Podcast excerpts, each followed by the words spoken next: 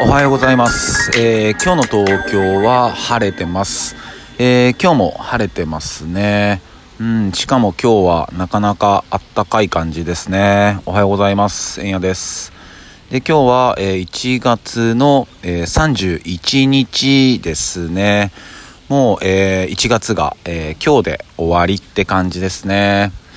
まあ前にも話しましたけど、まあ個人的には結構こと、あの1月は長かったなって感じですね。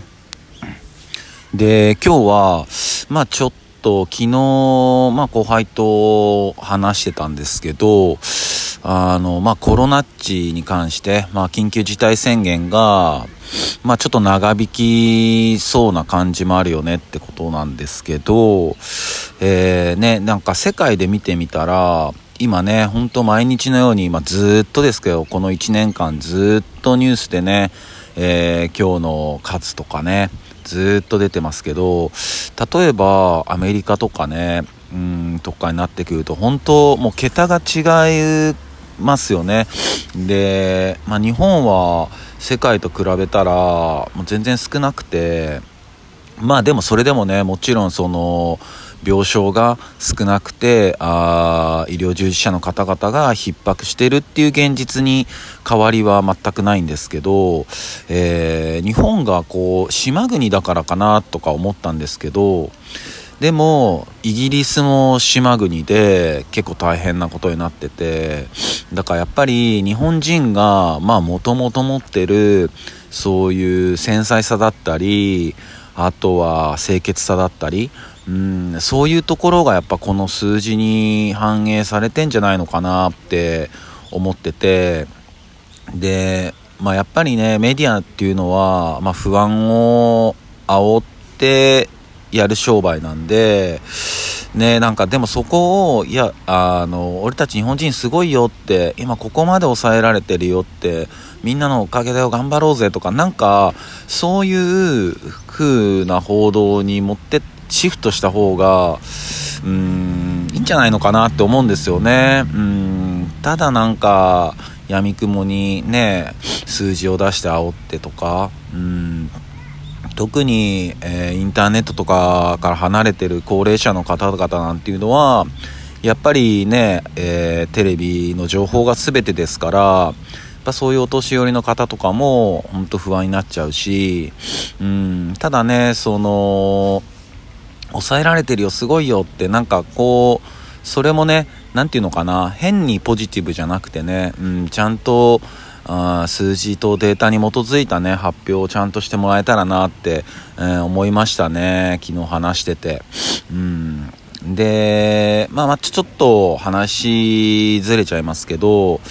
まあ、昨日もちょっとクラブハウス、新しいアプリの話をしまして、えー、っとですね、まあ、僕も、まあ、昨日か、昨日ぐらいから始まってるんですけど、えっと、これはね、えー、まあ、皆さん何なんだろうって思ってる方いらっしゃると思うんですけど、これは、まあ、簡単に言うと、えー、グループ LINE の、えー、通話が全員聞けるってやつですね。で、全員参加できる。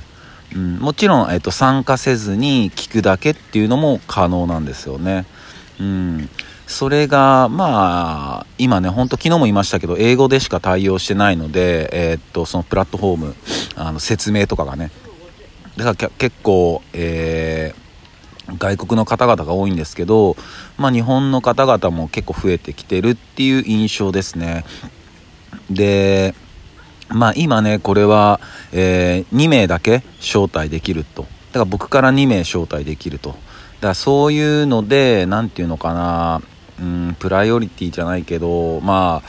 ちょっとした、なんか特別感をね、今演出して、このアプリの、まあ、価値だったり、まあ、ブランディングですよね、を上げてる時だと思うんですけど、まあ、なので、えっと、そのうちね、あのみんな使えるようなね、えー、感じになるんじゃないのかなってあの個人的には思ってますね。うんで、やっぱ僕がこれどうやって使おうかなと思った時に、やっぱこのラジオを聴いてくれてる、あの、皆さんと、うん、なんかね、こう、話せるね場所が作れたらいいなとは思うんですけどあの2名をこう招待する時も結局その2名を特定して招待するわけじゃなくて僕の携帯の、まあ、連絡帳ですよね。あれをぶっ込まないためなんですよ。いやそれはねちょっと厳しいかなって僕はね。うーんやっぱそんなちょっとねまあ皆さんもそうだと思いますけどやっぱりね電話帳にはね、えー、おびただしい数の方々いるしうんそんな簡単に電話番号教えられない人もいるしうんなそういうところでまあ自分は連絡先は、うん、ぶっ込んではないんですけどね。うんまあただどうなるのかなって感じですよね。まあちょっと様子見って感じです。うん、僕としてはね、さっきも言いましたけど、まあこのラジオ聴いてくれてるみんなとなんか、そういう話せるね、ところが、うん、作れたらいいななんて思ってます。そんな感じです。えー、それでは、えー、1月の最終の日曜日、皆さん有意義に過ごしてください。えー、今日も一日皆さんにとっていい日でありますように、シノビシャス。